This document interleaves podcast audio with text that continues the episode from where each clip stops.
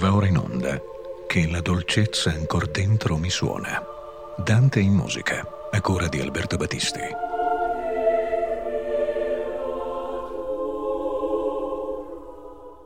Dove tutto finisce, incomincia Dante. Queste parole sono di Victor Hugo e devo dire formidabilmente folgoranti, brucianti, cioè laddove la vita finisce, dove gli altri anche finiscono, là comincia Dante, la vicenda ultraterrena di Dante, il percorso eh, di avventura dello spirito di Dante, la visione di Dante. E Victor Hugo è una figura centrale nella diffusione sempre più vivace del mito di Dante in, in, Francia. Ma accanto a lui dobbiamo anche mettere un altro personaggio capitale del grande romanticismo francese, cioè Eugène Delacroix, il grande pittore che nel 1822 ha il coraggio di esporre al Salon un quadro destinato davvero a diventare manifesto del romanticismo pittorico cioè la barca di Dante. Questa visione d'orrore di Dante e Virgilio sulla barca mentre attraversano lo Stige eh, con Flegias che gli fa da nocchiero e le anime dannate che emergono dalle acque limacciose dello Stige si attaccano alla barca e addirittura si danno a scene di antropofagia mangiandosi l'una con l'altra e addentando il legno della nave. Una scena orribile, ma di potenza formidabile. Tutt'oggi, quando si va al Louvre e ci si trova di fronte a questo quadro, non si può non rimanere con gli occhi sbarrati di fronte alla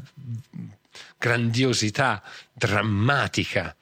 alla violenza di questa pittura, che nel 1822, in pieno impero del neoclassicismo e dell'accademia, nel momento in cui Ingres è il caposcuola erede di David della pittura francese, sconvolge letteralmente i giochi e, e apre a un nuovo mondo, che è un nuovo mondo che si nutrirà d'ora in avanti di Dante sempre di più, proprio come il, il vero cibo del, dell'animo romantico. E Victor Hugo tiene per così dire bordone poi alla rivoluzione di Delacroix del 1822. Là dove tutto finisce, lì comincia Dante. E in Francia Artaud de Montor, Jean Genet, Sismondi sono gli studiosi che pubblicano saggi su Dante. E l'altra volta abbiamo ricordato come nel 1865 dalla Francia arrivi una sorta di grande benedizione dantesca con quella lettera di Victor Hugo letta in piazza Santa Croce, niente meno che dalla forza scenica e dalla capacità di, eh, declamatoria di Adelaide Ristori, la regina del teatro di prosa italiano e eh, i compositori francesi piano piano cominciano ad avvicinarsi anche loro al mito dantesco, per esempio con alcune cantate immancabilmente ispirate a Francesca da Rimini che eh, vengono a far parte del concorso del Prix de Rome dalla metà dell'Ottocento in avanti cioè quindi concorrenti giovani compositori che concorrono al premio di Roma, alla, all'ambitissimo riconoscimento di essere poi pensionnaire eh, stipendiato da, della, a Villa Medici a Roma. Um, e così abbiamo un Dante di un certo Alexandre Massat nel 1868 che viene rappresentata, un'opera, non sappiamo praticamente nulla di questo testo, e addirittura un'operetta su Francesca da Rimini nel 1876 di Marius Bruyard che mi piacerebbe molto ascoltare perché vorrei capire come, come Francesca può diventare un'operetta, però i francesi sono capaci di tutto davvero. Um, e in, arrivi, arriviamo a quello che è invece il più ambizioso tentativo dantesco di un francese, vale a dire una grande opera eh, in un prologo, cinque atti e un epilogo di Ambroise Thomas. Ambroise Thomas, che è un caposcuola, diciamo così, dell'Accademia musicale francese. Già iscritto al conservatorio nel 1828, allievo di Lesueur per la composizione, il grande direttore del conservatorio prescelto di, da Napoleone Bonaparte in persona, e ottiene un premio di Roma, appunto, passa il suo, il suo soggiorno a Villa Medici nel 1832. Uh, sua, il suo successo però lo conquisterà soltanto uh, consolidato, diciamo così, nel 1866 con la Mignon, che rimane in repertorio in tutta Europa e anche in Italia ha avuto una larghissima fortuna, e poi l'Amlet, l'Amleto nel 1868. Si badi bene, anche qui la, la, l'ambizione, Mignon dal Wilhelmeister di Goethe. L'Amleto, non c'è bisogno di dirlo, addirittura da Shakespeare, forse il testo più famoso di Shakespeare, che diventano opere. E Amleto fu, per esempio, il testo in cui eh, brillò e fu applauditissimo nella sua carriera luminosa il grande baritono Tittaruffo. Eh, diventa poi professore di composizione al Conservatorio di Parigi nel 1856 e infine direttore del conservatorio, quindi in qualche modo il detentore dell'ufficialità musicale francese nel 1871. Eh, l'ultimo suo lavoro per l'Opéra di Parigi, quindi l'ultimo suo grand opéra, con il linguaggio imponente di questi cimenti teatrali, è proprio una Françoise de Rimini, Francesca da Rimini, nel 1882, che è anche il suo congedo dall'opera, se non dalle scene, perché poco dopo comporrà nel 1889 il balletto La Tempête, cioè La Tempesta, ancora una volta Shakespeare. Quindi il misurarsi potremmo dire quasi senza ritegno, eh, con Goethe, con Shakespeare, con Dante, eh, che abbia avuto tutto questo successo con Francesca da Rimini è un po' da vedere. Certamente l'ambizione era, era grandissima, perché l'opera prevede un prologo che si svolge direttamente all'inferno, eh, dove Dante, guidato da Virgilio, incontra Paolo e Francesca e eh, si fa narrare la loro vicenda. A questo punto si entra nel primo atto dove ci troviamo invece a Rimini in casa di Malatesta e Francesca che legge con il suo Paolo nella famosa scena, però poi c'è una guerra, Paolo viene dato per morto in battaglia e Francesca va in sposa, ormai convinta che il suo amore Paolo sia, sia defunto, a Gianciotto Malatesta. Però le cose non vanno proprio così perché Paolo riappare nel bel mezzo della festa nuziale, naturalmente, un po' come succede in Lucia di Lammermoor. E quindi le cose finiscono poi malissimo perché naturalmente il riavvicinamento post-nuziale, post, post festa di nozze fra Paolo e Francesca degenera nell'adulterio notissimo e tutto finisce di nuovo all'inferno perché l'epilogo ci riporta laddove Dante incontrava con Virgilio la coppia dei, dei cognati fatali. Il tutto è condito con cori di festa, cori di dannati, cori invisibili, valzer, cori di paggi, apoteosi,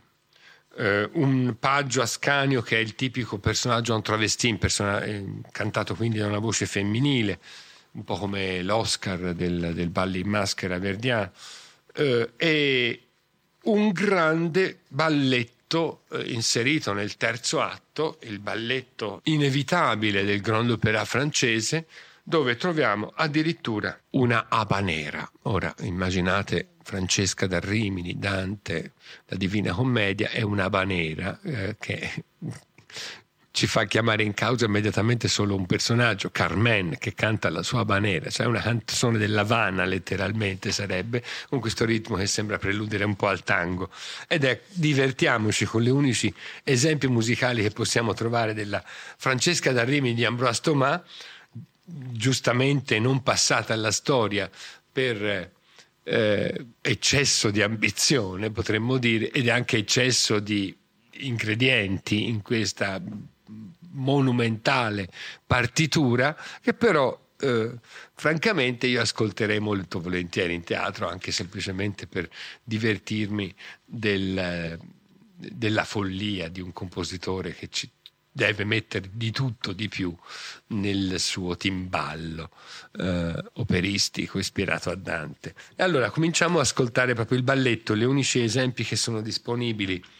eh, da, da, questo testo di, di Ambroise Thomas, cominciando con l'adagio, eh, uno scherzo e un capriccio all'inizio di questa sequenza che è una sequenza molto lunga. L'intero balletto della Francesca Rimini inserito nel terzo atto dura circa 18 minuti. Cominciamo da questo esempio.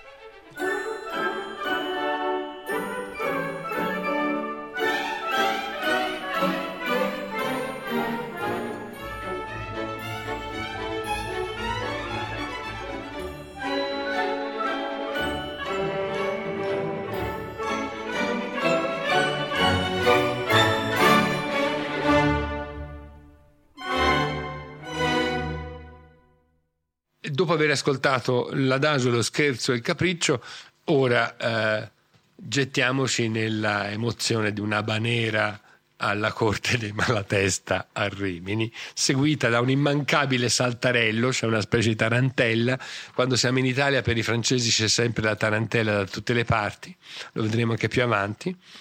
E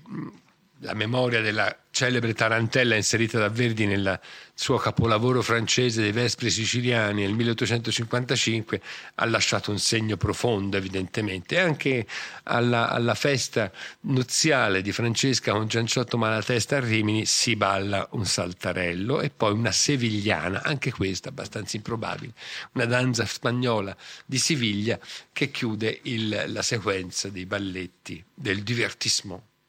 Françoise de Rémini.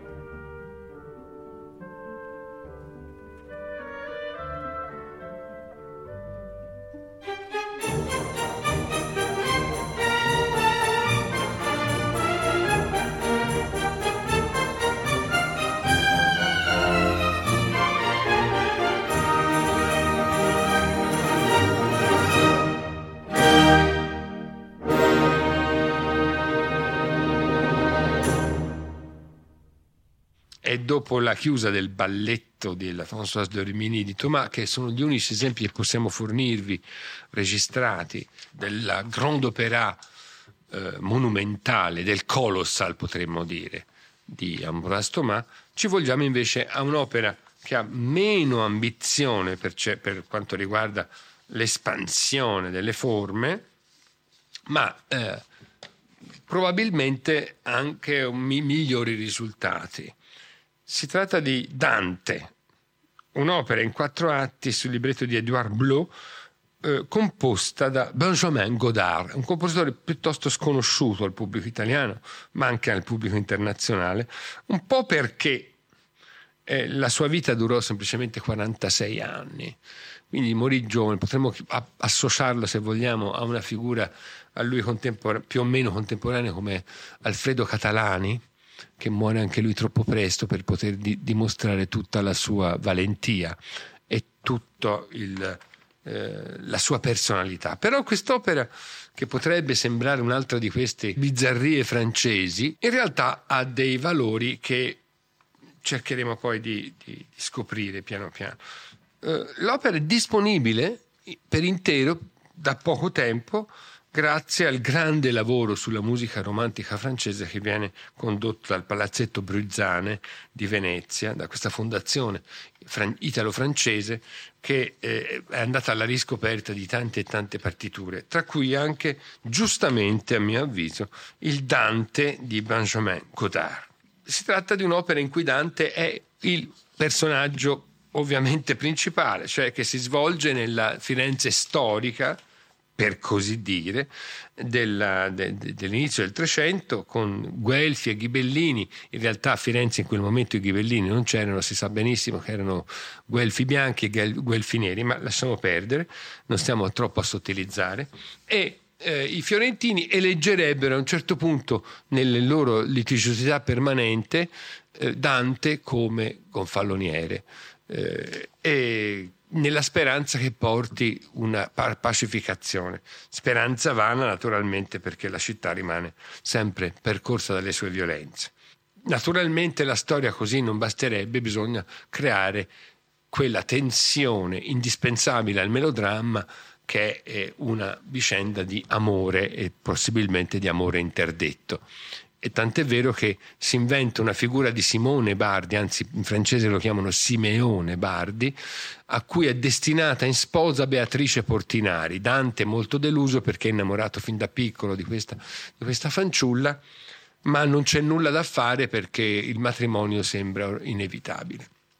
Si mette a... Uh, perorare la causa di Dante innamorato, di Beatrice innamorata di Dante, con Simone Bardi una confidente che è Gemma Donati, destinata poi nella storia a diventare invece la vera moglie di Dante Alighieri. Gemma eh, suggerisce a, a Simone Bardi di rinunciare alla, a Beatrice a favore di Dante, ma questo invece accende l'ira funesta e la gelosia più terribile, tant'è vero che si arriva a minacciare la vita di Dante e per salvare la vita di Dante dai sicari, Beatrice viene costretta a scegliere tra la vita del suo amato e il convento e sceglie naturalmente di, di, di andare in convento purché Dante abbia salva la vita. Questo è l'inizio, diciamo, del, dell'opera, con questa fantomatica vicenda di eh, amore contrastato intorno a Beatrice, eh, ignorando il fatto che la poveretta è scomparsa intorno ai 18 anni di età. Eh, ma eh, tant'è, l'opera non ha bisogno di fedeltà storica, soprattutto l'opera francese. Sentiamo come si presenta eh, Dante con una specie di, potremmo dire, Firenze come un albero fiorito, cioè una canzone dedicata alla bellezza della città all'inizio in cui invoca appunto in mezzo ai suoi cittadini litigiosi eh, una, una pacificazione. Le ciel est bleu sur Florence, il cielo è azzurro su Firenze. et si bleu sur Florence, son azur à tant de douceur, cachant d'amour et d'espérance, de vraie montée, montée de tous les cœurs. Christ.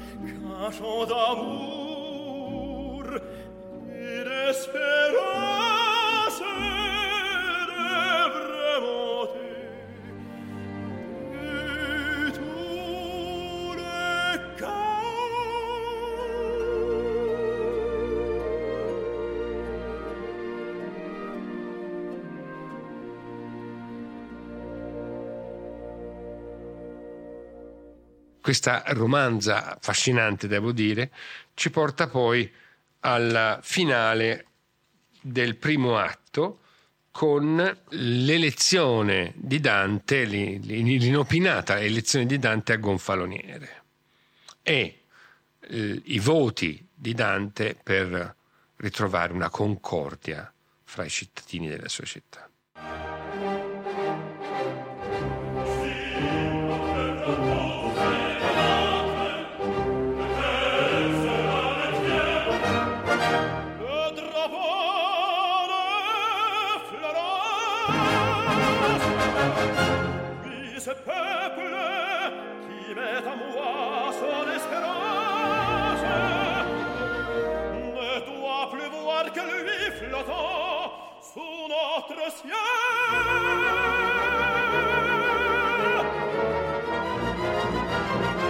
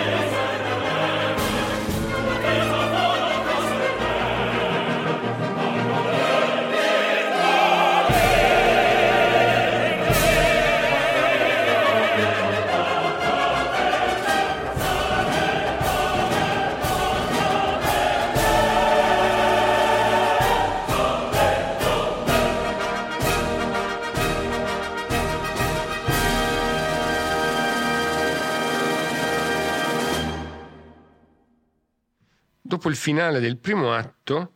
eh, vi propongo invece la scena di incontro fra Dante e Beatrice, eh, per così dire l'agnizione dei due amanti eh, che stanno vivendo un amore impossibile in quanto, ricordiamoci, Beatrice è stata data in promessa sposa a Simone Barti. C'est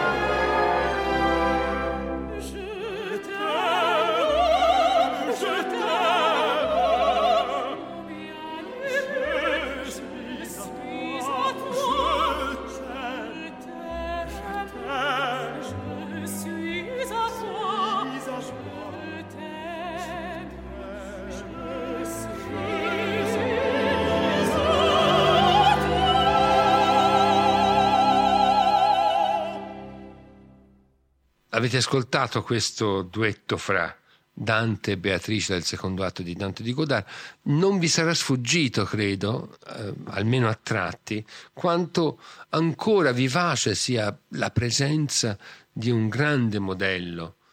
per la musica francese come fu nel 1867 il Don Carlos di Verdi. Eh, accenti, situazioni, eh, modelli anche melodici presenti in questa che a tutti gli effetti è un'opera destinata all'opera comique, non all'opera, quindi non è un grand opera, ma mm, che eh, si dimostra se- sensibile al modello verdiano del, del, Don Carlo per tanti aspetti. Entriamo a questo punto nel, nel terzo atto, dopo che è avvenuto il ricatto fa- infame eh, o il convento o la vita di Dante e quindi Beatrice si appresta a una vita conventuale. Eh, Dante viene mandato in esilio dai suoi concittadini eh, e quindi il suo sogno di concordia svanisce. Nel terzo atto ci troviamo eh, con un Dante esiliato a Napoli, abbastanza inopinatamente, però così è, perché serve un po' come dire alla caratterizzazione pittoresca del luogo il fatto che Dante si trovi in quel momento insieme ad altri studenti dell'università, eh, aspiranti poeti e letterati di fronte a un luogo di, di, di, grande capacità evocativa come la tomba di Virgilio che è appunto nel parco di Posillipo, come sappiamo e di fronte alla tomba di Virgilio si compiono atti di celebrazione, di omaggio, eh, canti di questi studenti devoti alla memoria del sommo poeta e Dante eh, è fra costoro naturalmente. Però prima che tutto questo accada eh, si dà il colore locale con una tarantella, immancabile ovviamente. Ed ascoltiamoci questa tarantella, che tra l'altro è un pezzo scritto molto molto bene, orchestrato in modo molto brillante da Benjamin Godard.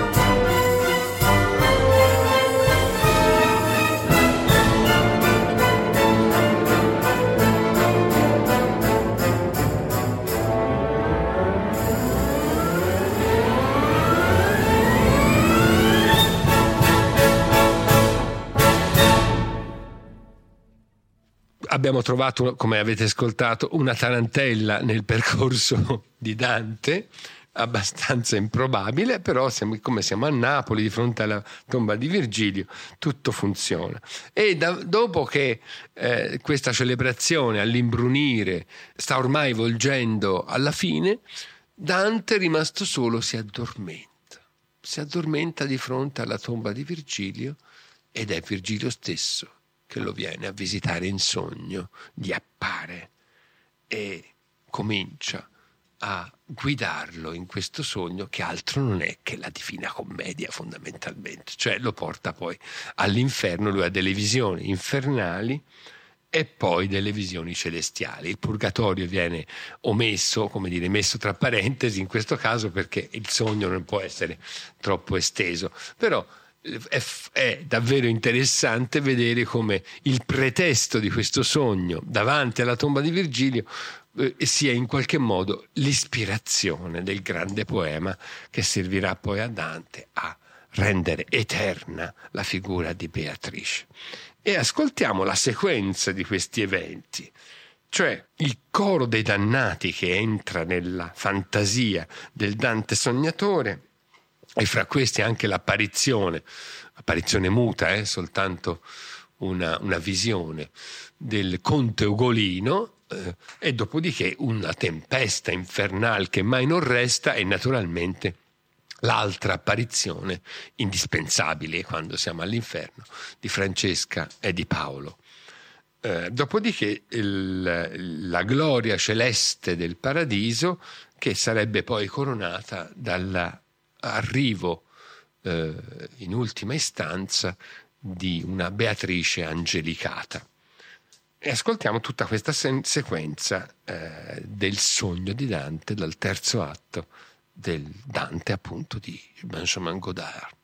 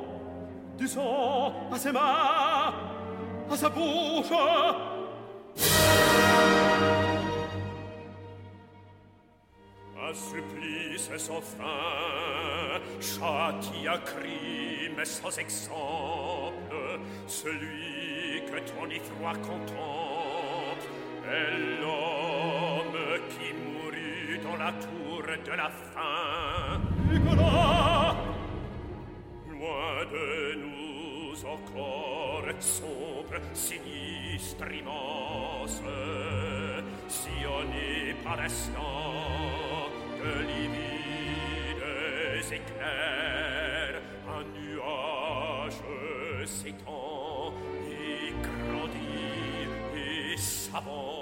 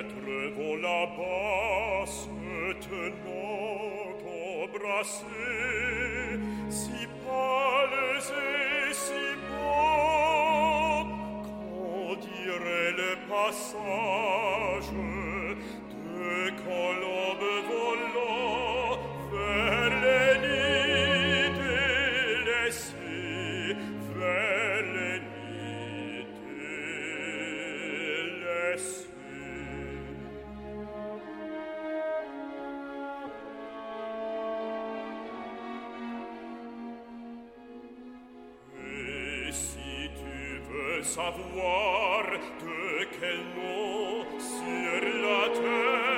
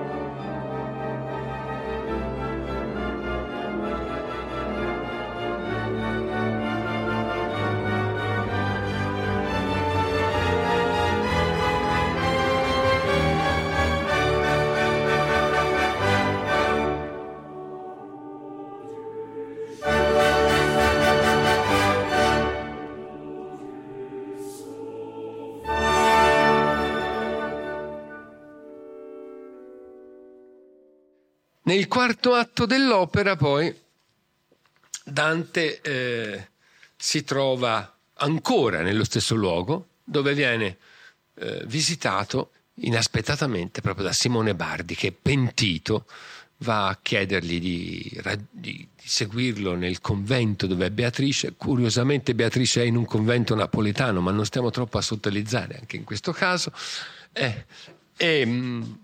i due si recano nel convento dove c'è anche Gemma, naturalmente, che assiste una Beatrice purtroppo ormai moribonda, la quale si rivede con Dante e sembra di essere nell'ultimo atto della Traviata. Quando la povera sta per morire, arriva l'amante, i due sognano una, una nuova vita insieme, però naturalmente il male prevale e la morte rapisce nel momento del massimo gaudio Beatrice, Dante rimane e non gli resta altro che proclamare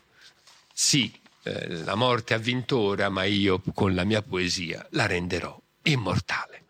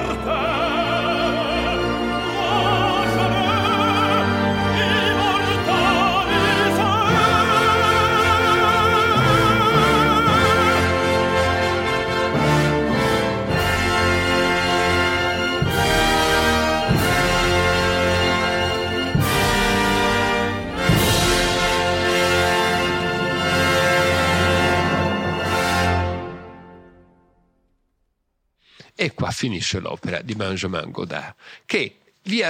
invito caldamente ad ascoltare stasera alle otto e mezzo, dopo questa trasmissione, perché davvero ne vale la pena. È un'opera piacevolissima, al di là di tutte queste stramberie che vi ho raccontato, però che rendono anche, dire, divertente un po' il colore del, di cosa si poteva fare nel, nel melodramma eh, nell'Ottocento eh, in tutta Europa, ma in Francia in particolare, dove avevano questa specialità, diciamo così, di rabberciare eh, le storie, i romanzi, le poesie, i poemi, un po' a loro piacere. Mm, avrete notato come tutto quanto in quest'opera eh, del 1890, che è dedicata, guarda caso, proprio a Ambroise Thomas,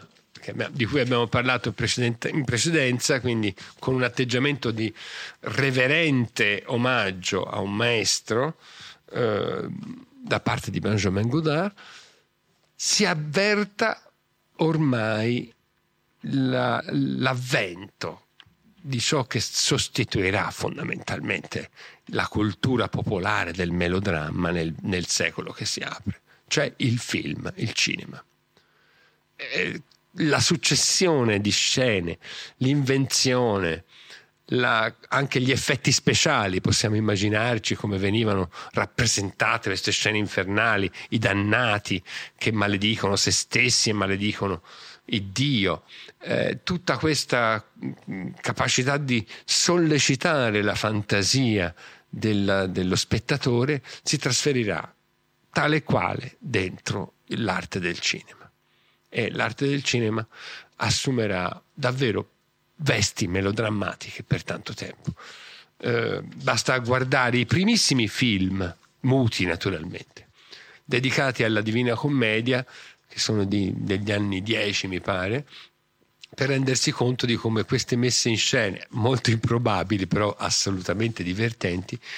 tenessero conto evidentemente di esperienze fatte proprio nel campo dell'opera. Allora, un saluto a tutti voi direttamente dall'inferno con Roberto Spinelli che è, mio, la mia fida guida eh, in cabina di regia e buon ascolto stasera alle 8.30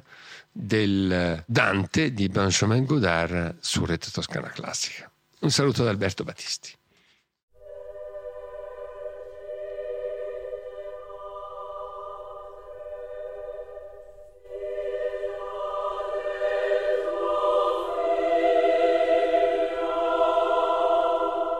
Abbiamo ascoltato Che la dolcezza ancora dentro mi suona. Dante in musica, a cura di Alberto Battisti.